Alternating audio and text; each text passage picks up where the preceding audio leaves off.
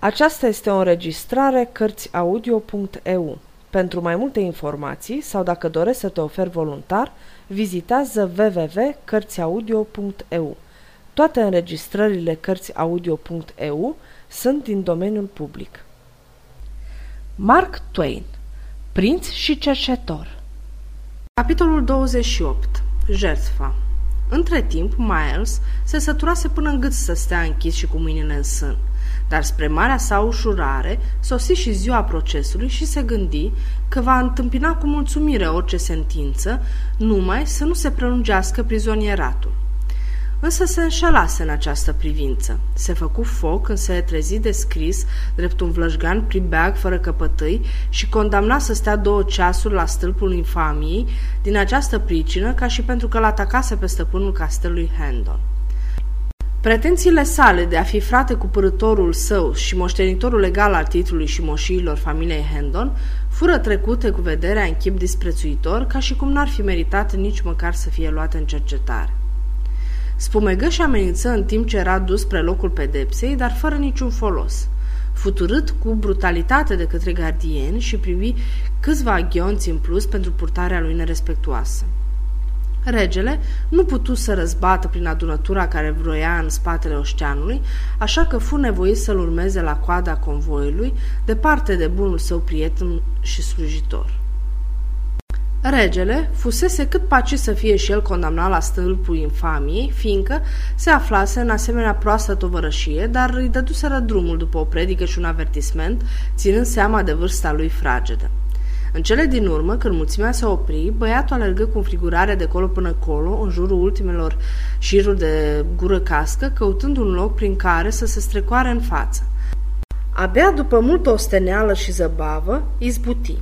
Și iată pe bietul său aghiotant care sta acolo, la stâlpul înjositor, râsul și ținta unei gloate murdare, el garda personală a regelui Engliterei.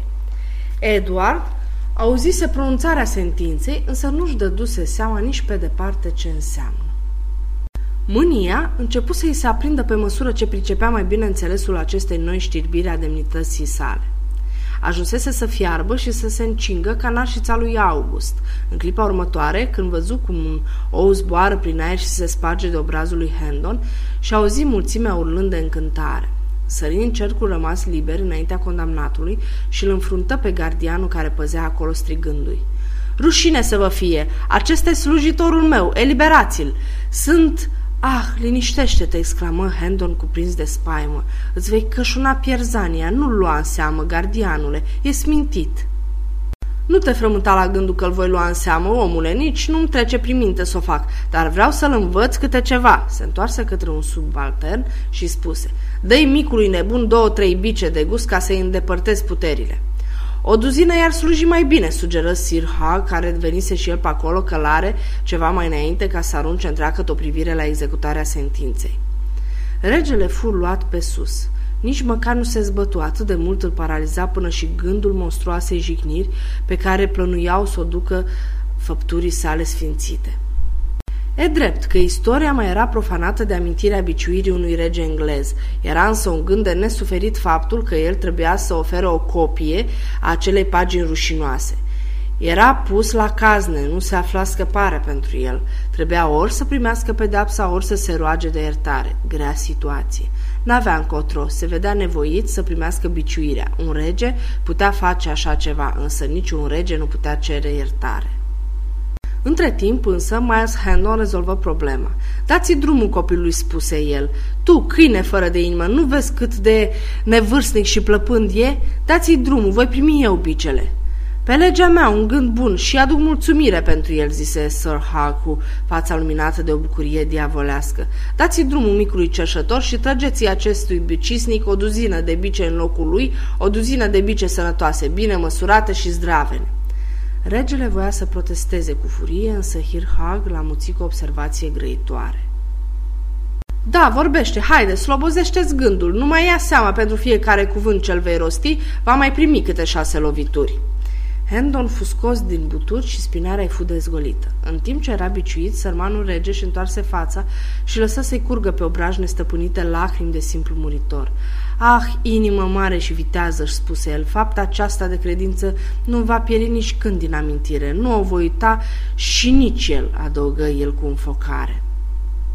Cu cât cugeta mai mult purtarea generoasă a lui Hendon, căpăta dimensiuni din ce în ce mai uriașe în mintea sa, iar prețuirea și recunoștința lui sporeau la fel. Curând își spuse – cel ce-și mântuie regele de rând și de primejdie de moarte și el a săvârșit aceasta pentru mine, împlinește o înaltă îndatorire, dar e prea puțin, căci nimica, o, oh, da, chiar mai puțin decât nimica este aceasta, de cântărește asemenea ispravă față de fapta celui care cruță regelui său rușinea. Hemdo nu scoase niciun vaet cât fu biciuit, ci îndură grelele lovituri cu o bărbăție ostășească. Această dârzenie, la oaltă cu graba sa de a-l salva pe băiat, primind în locul lui biciuirea, îi cuceriră până și respectul gluate de căzute și fără de căpătâi care se afla adunată acolo. Bajocurile și șuierăturile privitorilor încetară cu totul și nu se mai auzea nimic. Nu se mai auzea decât zgomotul loviturilor care cădeau. Liniștea, care cuprinsese locul, când Hendon se trezi din nou la stâlpul infamiei, contrasta puternic cu larma insultătoare care domnise în jur abia cu câteva minute mai înainte. Regele se apropie tiptil de Hendon și șopti la ureche.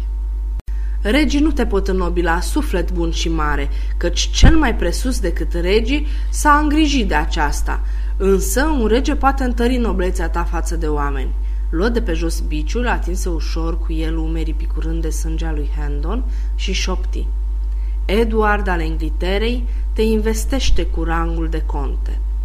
Hendon fu mișcat, ochii se umplură de lacrimi, totuși, pe de altă parte, umorul sinistru al situației și împrejurărilor îi zdruncină așa de mult gravitatea încât cu greu izbuti să se stăpânească și să nu-și dea în vileag vreun semn de veselie lăuntrică.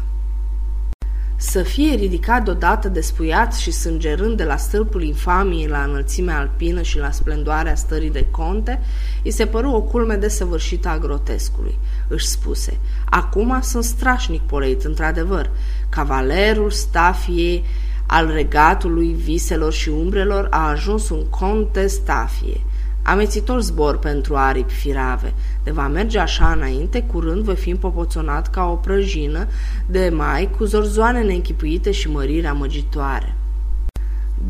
Dar le voi prețui, oricât sunt ele de fără preț, pentru dragostea care îi stau mărturie. Mai bune sunt aceste biete ranguri de batjocuri ale mele, care vin necerute date de o mână curată și un suflet drept, decât cele adevărate cumpărate prin slugărnicie de la o putere hărpăreață și cu suflet mic. Temutul Sir Hawks își întoarse calul și în timp ce îl îmboldea cu pintenii ca să se îndepărteze, zidul viu se desfăcu în tăcere spre a-i lăsa loc să treacă și tot atât de tăcut se închise la loc.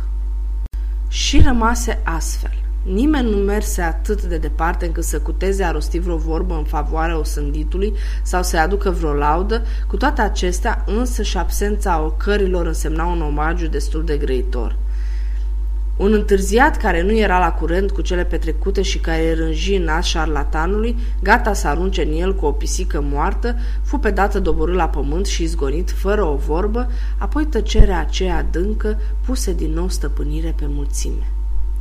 Sfârșitul capitolului 28